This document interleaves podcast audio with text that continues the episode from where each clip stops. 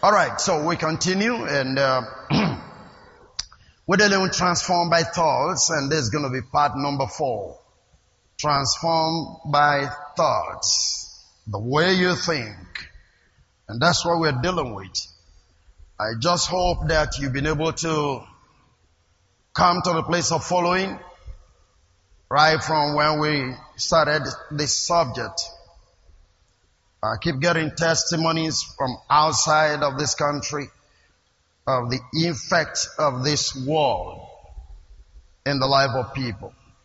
And I prayed and believed also that you are having the same effect. Alright, so our main text is Ephesians 3 verse 20. Ephesians 3 verse number 20. And there was now unto him that is able to do exceedingly abundantly above all that we ask to think, according to the power that worketh in us. Praise the Lord. This is the word we're dealing with, and we're talking about the issue of your prayers and your thinking. And we are emphasizing the fact that you cannot just think about praying alone without thinking because God can also use your thoughts. And we'll try to illustrate that extensively. We said, for instance, the woman with the issue of blood, she thought to herself, if only if I can touch, she got her healing. We said the prodigal son didn't need anybody to preach to him. He only had to think from within himself, I must go back to my father's house. And he went back. Praise God. I'm just saying you. Okay. Hallelujah. Are you following me? Yeah. So, all of those things are tremendous examples we find in the Bible. What thoughts and your mind can do for you, even as you pray. Hallelujah. Let's take it from the Amplified translation. I get some emphasis there. Amplified. Now to him who by in consequence of the action of his power that's at work within us is able to carry out his purpose and do superabundantly far over and above all that we dare ask or think infinitely beyond our highest prayers, glory, desires, thoughts, hopes, or dreams. Infinitely above your thinking can take you high or take you low. Just like your prayer can take you up and where you don't pray, you also stagnate in a measure. Hallelujah. Alright, so uh, I just want to touch a few things today. Uh, I don't know because as for next week, Maxwell will be ministering maybe along this line as well when it's around. So let me touch a few things for you today. Um, your thinking is a product, I mean, your wickedness, act of wickedness, a product of your thoughts. The act of wickedness is a product of your thought. Your thinking makes you wicked. You see, and the Bible says, hmm, keep the heart with all diligence for out of it are the issue of life. And Jeremiah speaking made a strong statement. He said the heart of man is desperately wicked. Above all things, he said, who can know the heart? I used to tell people sometimes, instead of being afraid of the devil, be afraid of your heart. Because why? When a man's way please the Lord, he make it even the enemies, the devil, the witch is a wizard, to be at peace with him. Instead of being afraid of the enemies, be afraid of your heart. Because your heart is so wicked that you don't even know what your heart really carries. It's as bad as that. It's as dangerous as that. The heart of man is desperately wicked. He said above all things. That means above the devil, your heart is so wicked. Above the devil. How many of you understand what I'm saying? So instead of being afraid of the devil or anything, be afraid of your heart. If you can manage your heart, your ways will please the Lord and you make your enemies to be at peace with you. Hallelujah. Go with me to Jeremiah 6 verse 19. Jeremiah 6 verse 19.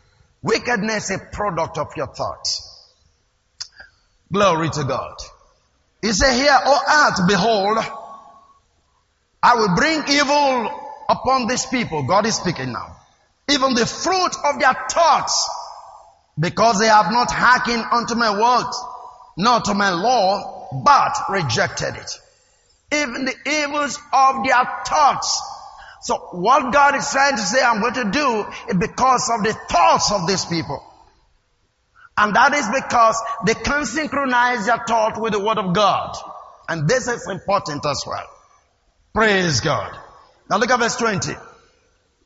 To what purpose cometh thee? I mean, cometh them to me, incense from Sheba, and the sweet come from a far country.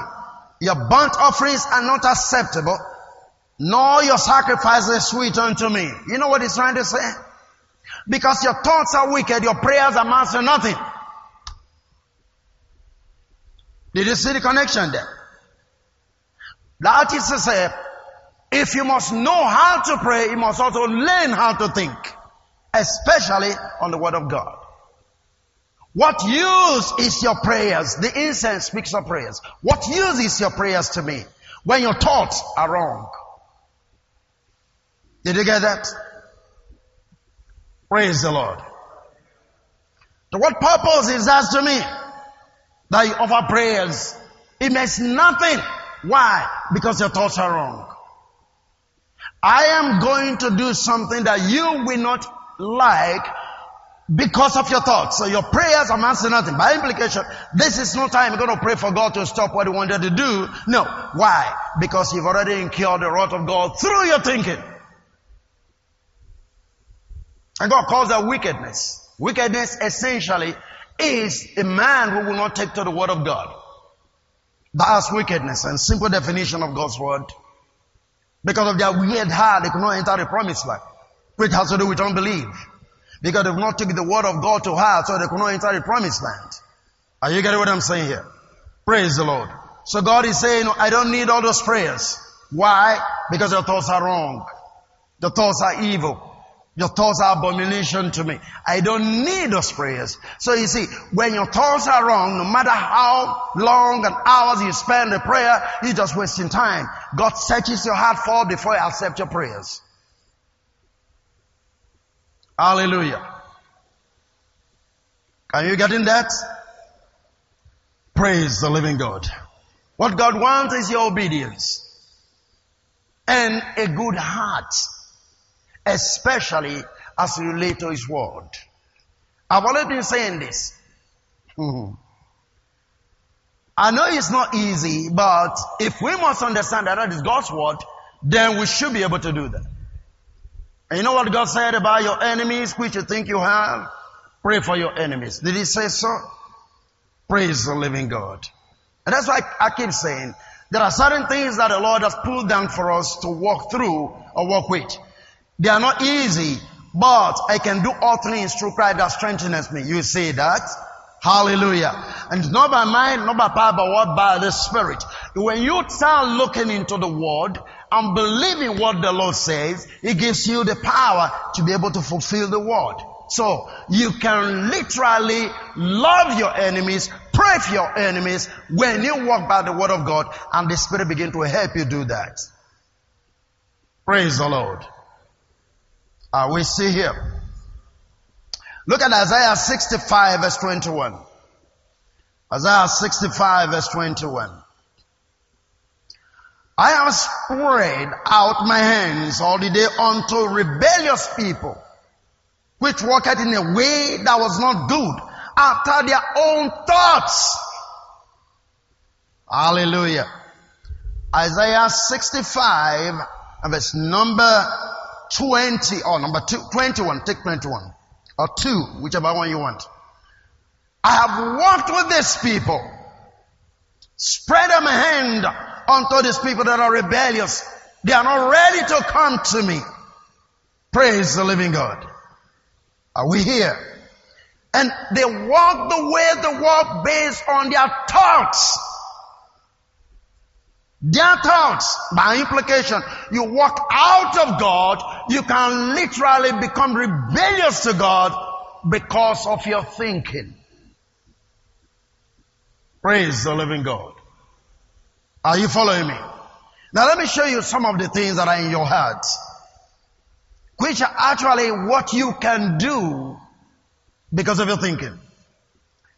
Mark chapter 7 verse 20 and 21. Book of Mark chapter 7, 20. We read up to 20, 22. The book of Mark chapter 7 verse 20.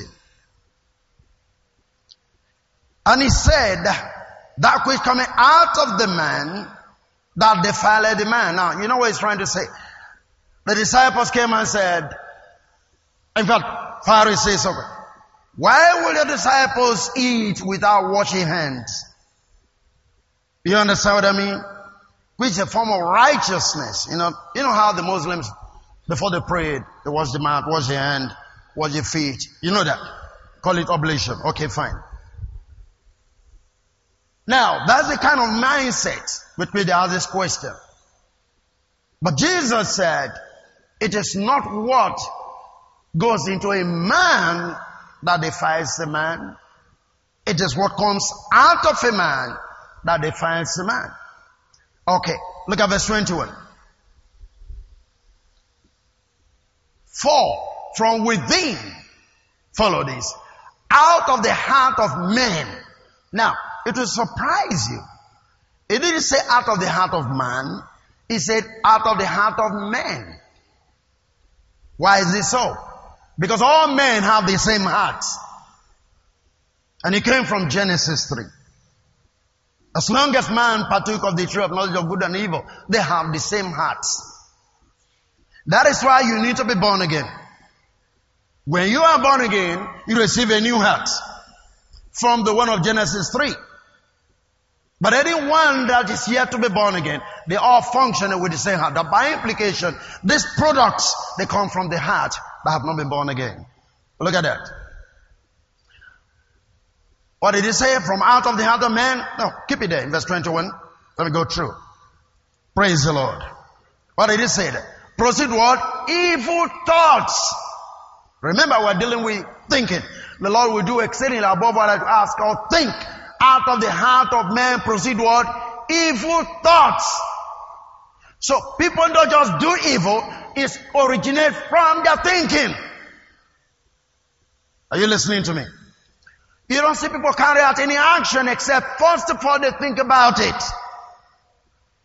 Evil thoughts, adulteries, fornication, murders. What's the next thing? Theft, covetousness, wickedness, deceit, lasciviousness, and evil eye, blasphemy, pride, and foolishness. These are products of evil head. Pride. I'm going to deal with pride a little bit. Some of us who are very, very proud, we don't understand that it has to do with the way we think. Sometimes when people talk about self-esteem, are they going to make you see that? While it is good to have self-esteem, you can blow it beyond proportion when pride begin to mix with that which you call self-esteem. Are you there with me? All these things come from where? The heart of man based on your thinking. It's your thought. Like I always say, you see people go steal and when they are arrested or caught and they said, the devil told me to do it.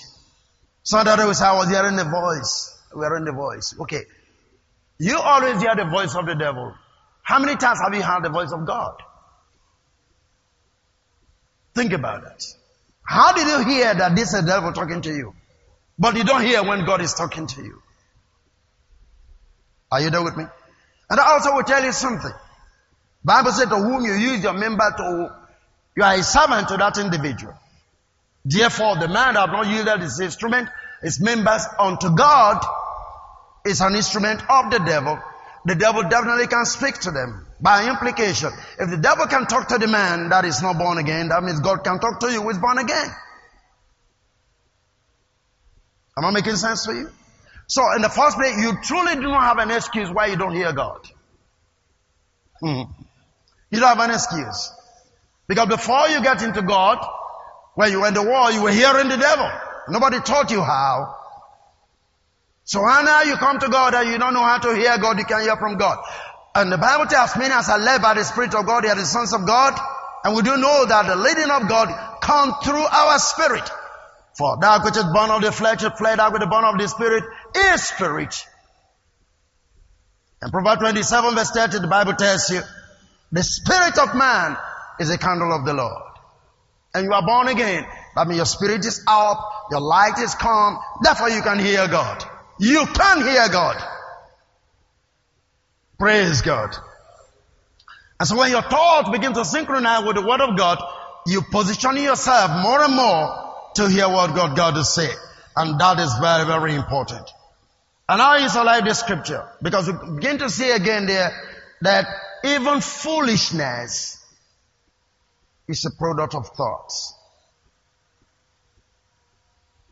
Did you get that? Praise the Lord. Go with me to First Chronicles 28 verse number 9. First Chronicles 28 verse number 9.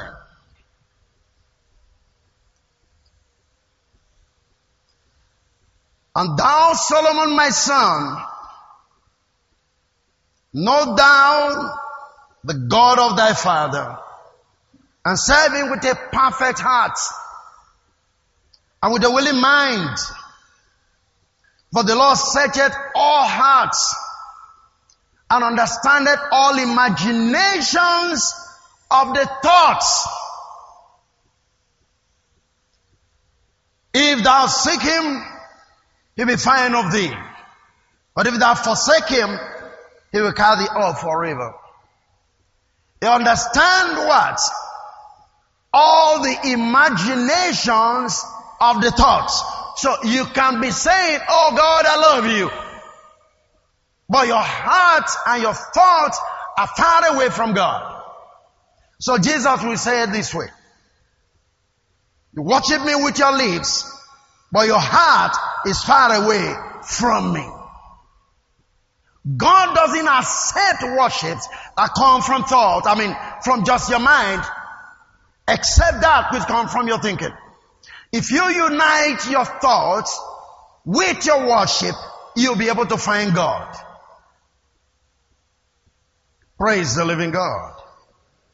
So by implication, through your thinking, you can get closer to God. You get into union with God through your thinking.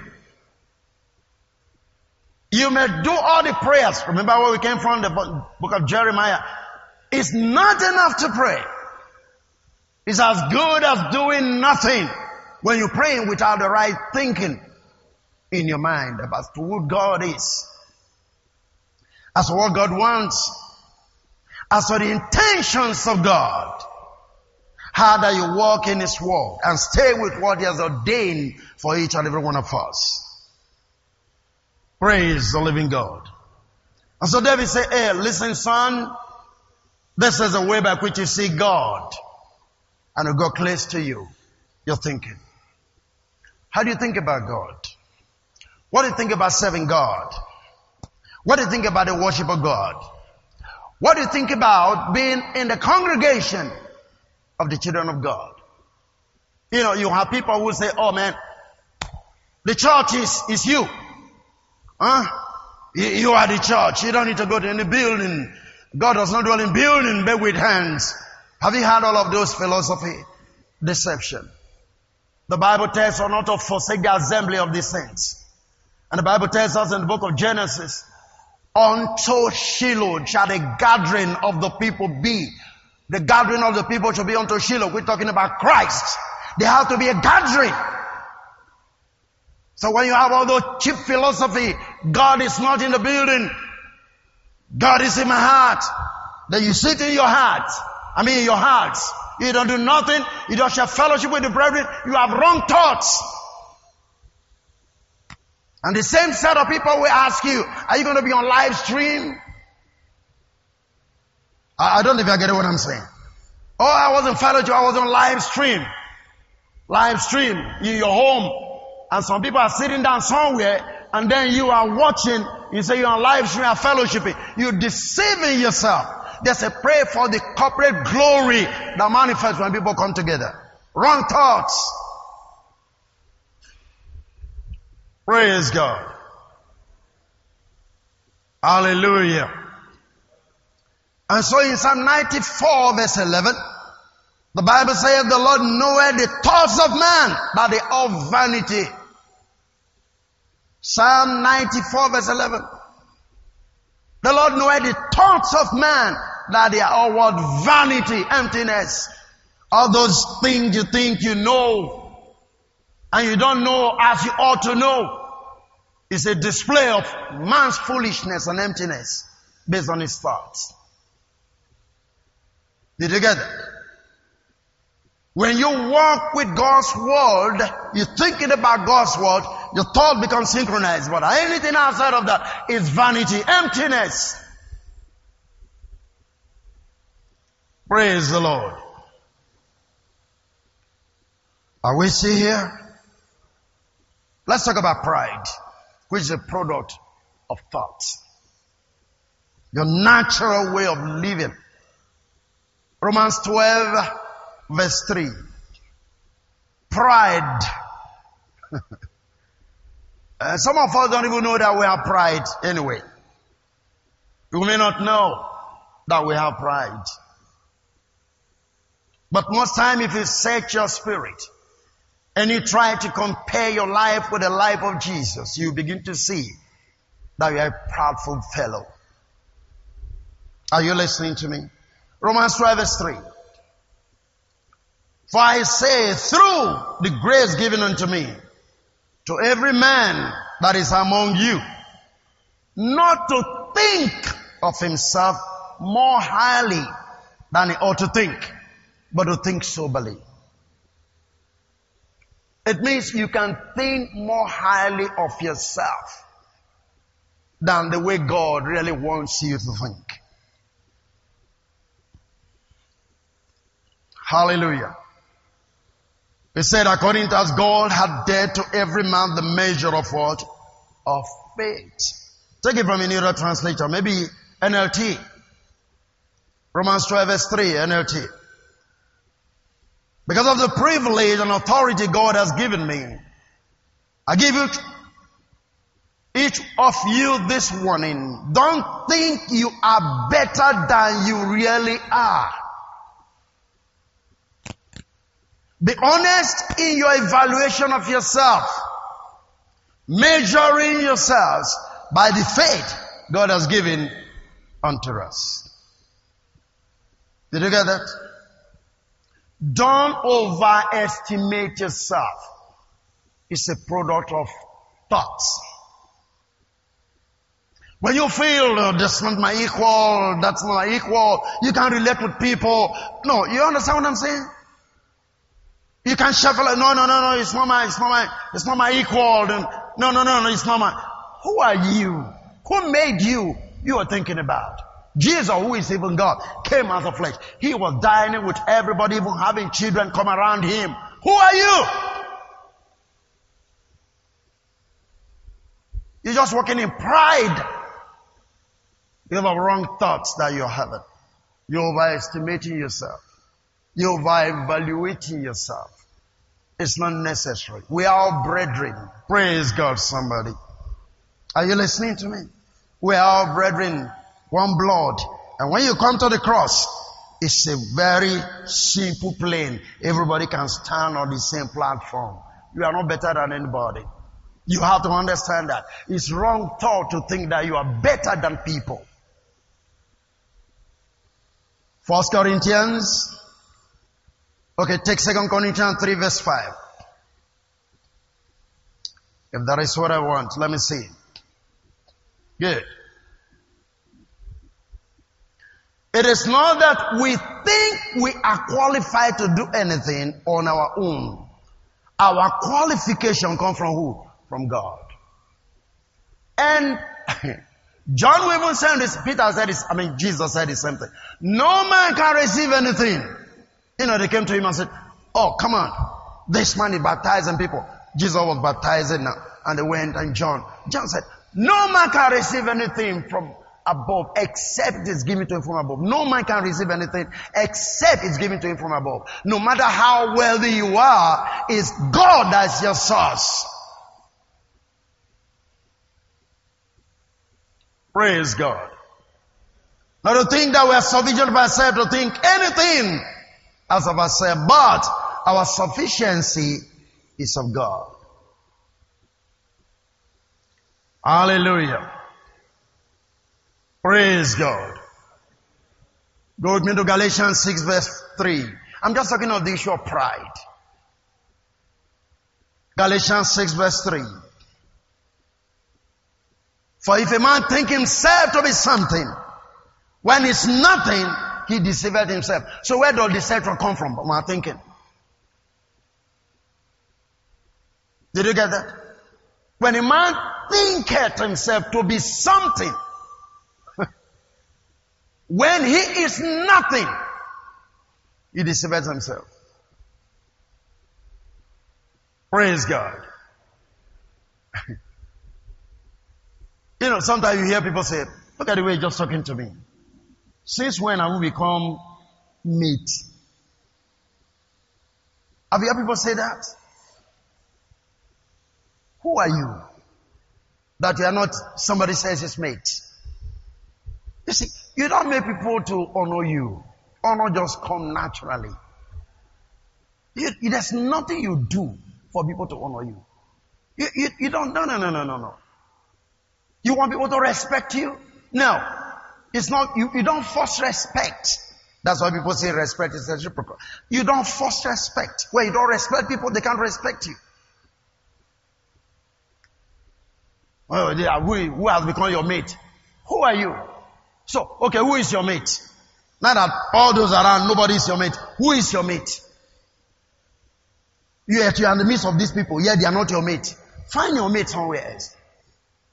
Deception.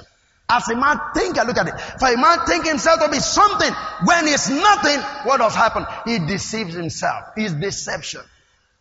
To think that you are so important more than everybody else is deception. Praise the living God. Sorry, perhaps I shouldn't have done this. But you see, when I see doctors sit in midst of these people, midst of us, you see, the truth is so many of you don't even know who he is. And who he was, in quotes, in this country. I'm talking of people person who have died and have fellowship with president of this country. But he sits here. And when you see him, he's just like everybody else. Are you following what I'm saying? What, what should have made him not to feel, well, this is not my place? And go to very big, big places like that. The only thing that humbles a man is the revelation of God an understanding of what God is saying concerning your life. So sometimes where you belong is not a choice. It has to do with what God wants for you. Hallelujah.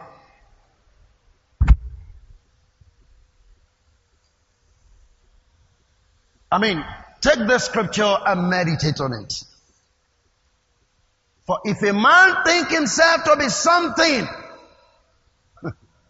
when he is nothing, he deceived himself. Because anything you ever become is God's hand that is coming from. Praise the Lord. Take life easy. Is that okay? Take life easy, take it simple. It will save you from yourself. Sometimes it is better, you know, we preach to people, but sometimes it is good that we preach to ourselves and save us from ourselves because the greatest enemy that you can have right now is yourself. Praise the Lord. Few more minutes. Let me see what I can do. Go with me to the book of John chapter 5 verse 39. John chapter 5 verse 39. Search the scriptures, for in them you think you have eternal life, and they are they quick testify of me. Actually, what he's saying is, you are searching the scripture because you feel in searching the scripture you're going to find God. or eternal life. You're correct. Is that okay? Let me, let me make it simple for you. Live from the Amplified translation so that you can understand what I'm saying. Amplified. You search and investigate and pore over the scriptures diligently because you suppose as you think and trust that you have eternal life through them. And this very scripture testifies of me. By implication, there's something I want to show you and it's very important. Look at verse 40. And still you are not willing, but refuse to come to me so that you may have life. You're looking for life. And you say, no, if I read the Bible, I'm going to find life. Is that okay? Now, you're thinking, now, if I read the Bible, I'm going to find life. Eternal life, I can get it reading the Bible. And Jesus is saying, well, everything in the Bible talks about me. If you are going to look for eternal life, you're going to find me in the Bible.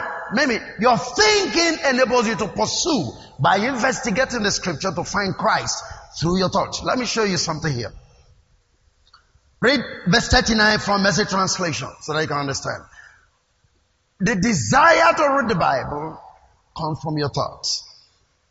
Whatever you can truly, truly get from the Bible is based on what you're thinking. Why do you want to read the Bible?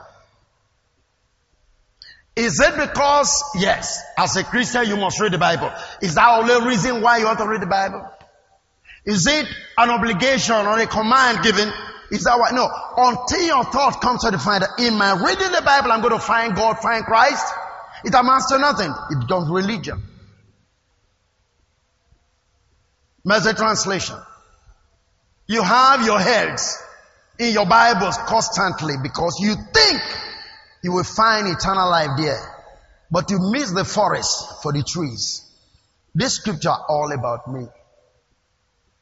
You, you're searching scripture, find anything. Jesus is saying, if you open the Bible, you're going to see me.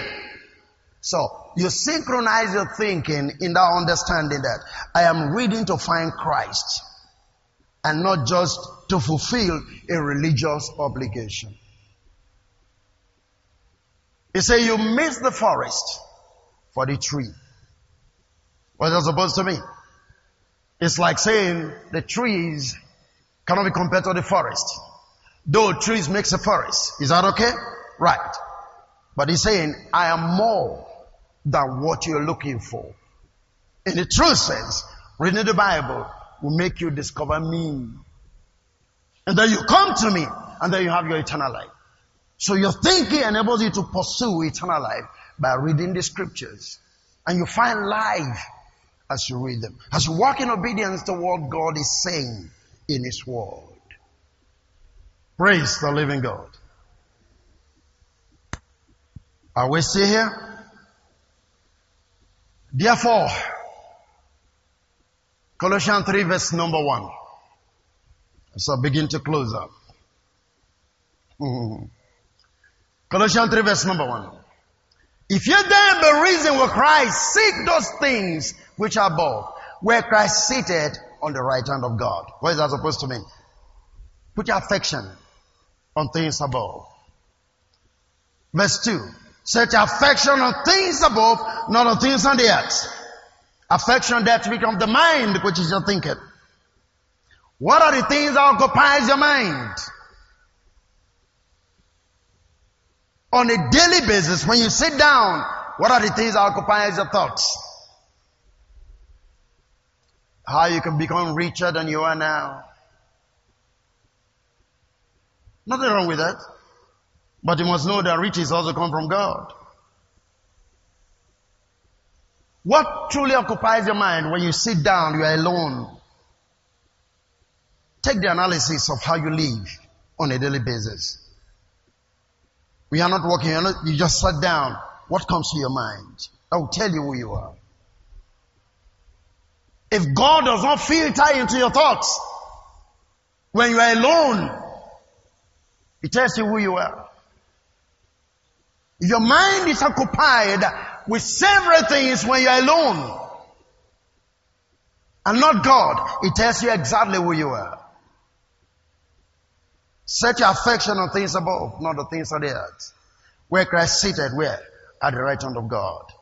Your thinking will bring power to you. Your thinking will bring glory to you. You see, in those days in the US, there used to be a ministry, they called them the Shakers. Now, that was not truly their name, but they, they took that name or they nicknamed them Shakers because of their experiences. Now, this is what happens. When they come to fellowship, just the way we are, the minister tell them to sit down. Everybody sits down and say, just meditate and think about the Holy Spirit. And they start thinking about the Holy Spirit. Sooner than later, you see everybody start shaking.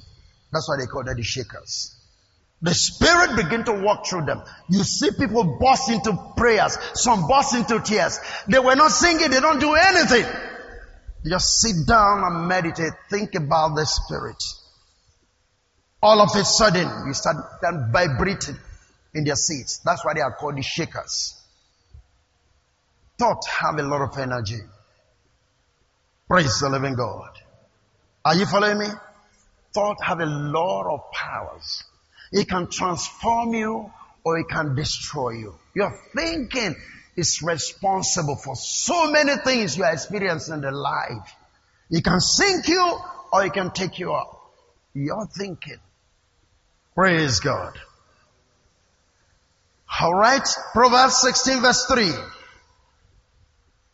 Proverbs 16 verse 3. Commit thy works unto the Lord, and thy thoughts shall be established. Begin to run over. I'm trying to tell you how to think. No matter what you're doing, whether it's your business, whatever, commit it unto the Lord. And that thought shall be established. Your thought shall be established. So there are some thoughts that doesn't or can't be established when they are not committed into the hands of God. It's good to think there's nothing wrong thinking about what you're going to do next. Yes, all of those things, whatever your plans are, yes, there's nothing wrong with it because it's good to plan. But in the midst of all that, commit them unto who? Unto the Lord. Bring God into the picture. No matter what, bring God into the picture. Hallelujah. Read it from the message translation, Proverbs 16 verse 3. Proverbs 16 3. Put God in charge of what? Your work. Then what you've planned will do what? Will take place. So why do we fail most times? Because we don't bring God into the picture. That's what the Bible says, seek ye first what? The kingdom of God and his righteousness. All of that things shall be what? Shall be added. Put God in charge of your work, then what you plan will take place. You shall be established. Your thoughts are in God. After making all the plan. There's nothing wrong in planning. Yes. When you finish planning, put God into the picture. Commit them back unto Him. Hallelujah. Proverbs 21 verse 5. Proverbs 21 verse 5. Hallelujah. Now go with me, first of all, King James. The thoughts of the diligent tend only to plenteousness, but everyone that is hasty only to want. The thoughts of the diligent. Take it from the Amplified. Proverbs 21 verse 5. The thoughts of the steady diligent tend only to plenteousness, but everyone who is impatient and hasty hasten only to what? To want. Where you don't commit your work into the, you don't commit your plans into God's hand, you end in a want. And so, David will say, the Lord is my shepherd, I shall not want. Why? Because he's committing his ways into the hands of God. Hallelujah. I say hallelujah. That's why he says, he said, the Lord is my portion. Do you know what the meaning of that? The Lord is my portion. I shall not want. You know what he's trying to say? See, let me give you background to that scripture. In Israel, when they go to the promised land, they share the land to each of the families. But for the priests, they don't give them anything. They don't have no land. Why? Because the Lord said, all the tithes and offerings, they go to the priest. So they don't share land to go to the farm. And David knew the importance of that. And he said, the Lord is my portion. What is that supposed to mean? Whatever belongs to God belongs to me. I'm not going to drag it in with anybody. I'm not going to contend for the land with anybody. Because what belongs to God belongs to me. Because the Lord said, the tithe which belongs to me, I've given to the priest. Are you following it now? That's what David meant by saying, the Lord is my portion. Because the Lord was the portion of the Levites. So David was promoting his mind and his thinking to say, no, I can't be struggling with people. The Lord is my portion. Whatever belongs to God belongs to me. Therefore, I shall not want. Are you seeing that now? Praise the living God. Take again Proverbs 21 verse 5 message translation. Whew. Message translation. Careful planning puts you ahead in the long run. Hurry and scurry put you further behind. After you put your plans together, commit them unto God. Don't just go executing. You go back to where you're coming from. Take God out of the equation. No matter how much plans you put together, you end up going back. Are you following the picture? Careful planning. There's nothing wrong with that. And so many of us don't even have any plans. But what we're saying is, have your plan, commit your plan to who? To God. Get the plans put right. Then commit them to God. But if you hurriedly go execute those plan without God coming to the picture, you go back to square one. That's what he's saying. I've always said this to people. What work with other people may not work for you. Because you have a personal relationship with God. So, oh, that sister did that, that brother did that. It cannot work that way for you. Let me give you a simple illustration of the Bible. I said this here at some time. Do you know that Abraham and Zachariah, the father of John, they committed the same offense? They committed the same sin before God. What was the sin? They all denied God because of their age. Abraham said, I'm old enough. At 90, how can I begin to, my wife is even up to, how can we have a child? God said, but no matter what you say, this time next year, you're going to have your child. I'm coming back to you. That's what people don't even understand the coming of God. But he said this time when I come again, you're going to have a child. How many people saw God when he came there? Nobody saw God, but the father we saw Isaac show that God came. Hallelujah. Come on. Are you with me? Zachariah, God said, hey, your wife is going to have a child. And Zachariah said, at this age, and God said, you're going to be dumb from today. Abraham was not punished. Zachariah was punished. Both of them committed the same offense. Why? God expects Zachariah to know more than Abraham because he was a priest. Did you get that? What God can excuse somebody else for, He may not excuse you from it.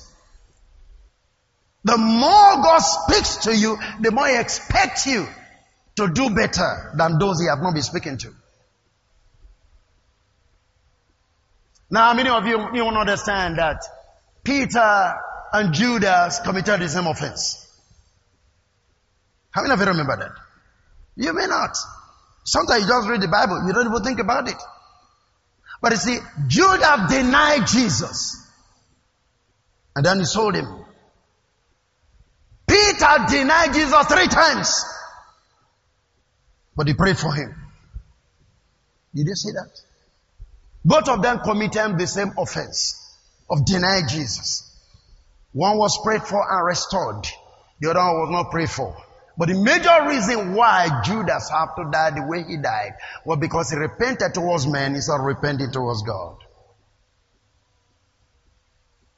Are you following what I'm talking about? So, put all your plans together. Nothing wrong having plans. But I advise you put them in the front, I mean, before the Lord. Bring God into the equation. Bring God into the equation. Even your business, bring God into the equation. You see, Paul had a shipwreck. Remember that. That everybody was supposed to go, but God said, no, I've given all the souls in this ship into your hand. None of them shall be lost. Remember that. But you see, Paul told the owner of the ship, we can't sail now. What I'm saying does not guarantee that we sail now. The man said, go ahead. He was thinking about his money. Once the ship can sail down there, it's going to make all the money. The ship he never got. The money all got lost. Why? Because he never listened to God. When Paul said we can't sail now. Bring your business before God. No matter your plans. Praise the living God. Finally, let's take this scripture and then we should be done. Isaiah 55 verse number 9. I don't know if I'm helping anybody. Isaiah 55 verse number 9. For as the heavens are higher than the earth, so are my ways higher than your ways, and my thoughts than your thoughts. That means God thinks too. that is why you should be a thinker. Why? Because you are made in the image and likeness of? Of God. As the heaven is higher than the earth, so are my ways and my thoughts higher than your thoughts. But you know what God is really saying? It's not saying, no, you can't think like me. That's not what he's saying. What he's saying, now you are not thinking like me. After all, we are made in the image and likeness of God. Am I correct? Yes. So God is saying, look, the way you are thinking is completely different from the way I'm thinking. But you shouldn't be thinking the way you are thinking. You should think the way I'm thinking. Because you are made in my image and likeness. So it's not trying to tell them, oh no, no, no, I'm higher than you. That's not what he's saying. You are not thinking like me. Somebody said, David, what do you mean by this? What I mean is 1 Corinthians 2 verse 16. 1 Corinthians 2 verse 16 is what I mean. For who had known the mind of the Lord that he may instruct him. But we have what? The mind of Christ. Is Christ not God? If you have the mind of Christ, why don't you think like Christ? If you have the mind of Christ, why can't you think like God? So when he say my thoughts are higher than your thoughts, he's not saying, no, no, no, you are too low to think like me. No, that's not what he's saying. You don't have my mind. If you have my mind, you think like me. Because you're my son. So how are your thoughts? Before you take any action, ask yourself, does God think the way I am going now? Because we ought to have the mind of Christ, and Christ is God. We know we have the mind of Christ. We are not going to, we have Him. Hallelujah. We have the mind of Christ. That means our thought must be Christ-like. And if our thoughts are Christ-like, that means our thoughts are God-like. So, my thoughts are higher than your thoughts equalizes once you have the mind of who? Of Christ. We begin to think like God. We can think like God. We can think the mind of God. See what Jesus said? I will do nothing except what I see the Father do. He had the mind of God. So it's only what God asked him to do. So what God wants to do, that's what he will do. I was sharing a few weeks. Okay, last week with somebody asked me a question. I said, now you listen to this. Jesus went to the pool of Bethesda, right? And he healed one man. You know this story, isn't it? Yeah. So, do you want to be healed? Say, yes, I don't have anybody that throws me into the pool when the angel, you know, stirs the water. That's why I'm still here. But do you want to be healed? Oh yes. Okay. Get up, take up your bed and walk, walk out of this place. And Jesus left. My question was, was that the only sick person in that pool? Why wouldn't Jesus continue healing ministry, healing all other people there? Because Jesus would do nothing except what he said the Father do. On that particular day, that is the only man that God wanted to heal on that spot. Jesus knew that, saw that, and walked away. But if you were the one, if I am the one, I'll put a signboard. The healing ministry, mega, new revelation, church of Jesus Christ of Latter day Saint, come in here for your healing. And then you will not live there anymore. You settle there and be healing all the people. You'll be waiting for them to come for healing because now you have healed somebody. But Jesus left the place. Why? Because I will do nothing except what I see the Father do. Only one healing was needed for that day. Let me give you the reason why it really had to happen that way. Angel stirs the water and then the healing will take place. Jesus came to tell the Jews the era of angels stirring water for your healing is over. I am here to do the healing. Take your mind away from this pool. Look unto me. Get your healing. I came to fulfill the law. The angels, the Jews believe that angels were the people that gave the law to Moses. So they expect angels. And Jesus came to disprove that. That is why it's got some of our denomination we still worship angels. How many of you understand that? Yeah, we still pray to angel, angel Gabriel, angel, angel Matthew, angel Zephaniah, you know, uh-huh. and then we'll count the rosary, we'll pray to the angels. You understand that? Jesus said, no, the time for the angel is over. I have come that if you need a healing, I give it to you. By your stripe, by his stripe, we are healed. That's what the Bible says. That's what he came to demonstrate there. But what I'm trying to make you see is this. Jesus will not do more than that because God was not intended to do more than that on that day. How many of you are prepared to stop certain things because God doesn't want you to continue? How many of you are ready? Think about that. Hallelujah. Think about that. I gave you the story here some time ago. 2008. I got my luggage to get out of this country like Andrew. Some of you don't know about Andrew anyway. We were still young when the issue of Andrew was there. Andrew can't leave this country. Remember that? Yes. And I got my load, walked to South Africa. I went to you know, Lagos there, the Alagbon got all my documents and they said, well, you have no crime, you can go. I know that. I got all those things. I went to South Africa. Brother Israel, he gave me a place to start fellowship in South Africa. Gave me a house to stay. So you can start from here, brother. I know that. We went and sat. While we were doing that, the Lord came to me and said, I didn't send you to South Africa. Carry your load and go back. I was frustrated.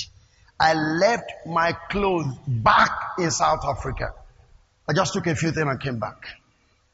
If I have not come back, you won't be here. Did you follow what I'm talking about? If I have not come back to this country, we will be on this land. Because then we have not bought this land. We came here 2011. But I'm talking of what happened 2008. They said, go back. I have to go back. That's why I'm back here in Nigeria. I mean, are you prepared? Look at Philip. I'm giving you an example of what your thought can do and what your walking with God can do for you. Look at Philip that was in Samaria. Revival was going on. Everybody was receiving the message. God said, Philip, leave this place. Go join yourself to a eunuch. In a desert. Does it make sense? Look at revival. Look at everybody. Stadium is being filled. And God said, leave all of this. Go join yourself to one man. In your own human thinking, that is like, God, what is wrong? In fact, he will say, this is the devil. Get behind me, Satan. I can't leave this revival. I go, one man. But you know what God was trying to do? The man was a eunuch, the queen of Bathsheba, queen of Sheba, of Ethiopia. God and everybody came to Pentecostal experience in Jerusalem.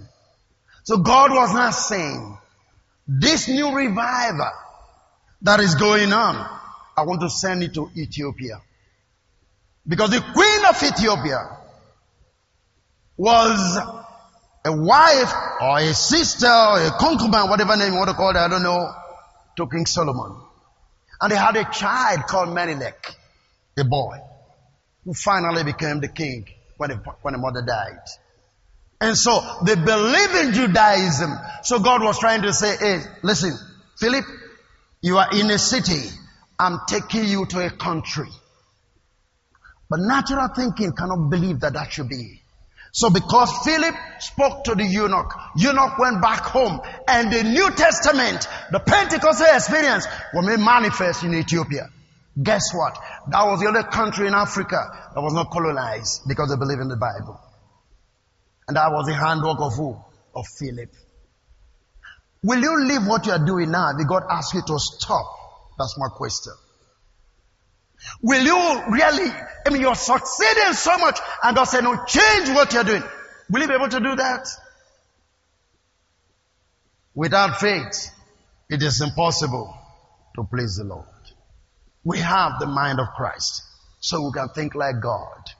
So when God is saying, my thoughts are harder than your thoughts, you say, you are not behaving like my sons. Think like me. Act like me. May your mind synchronize with my own thinking.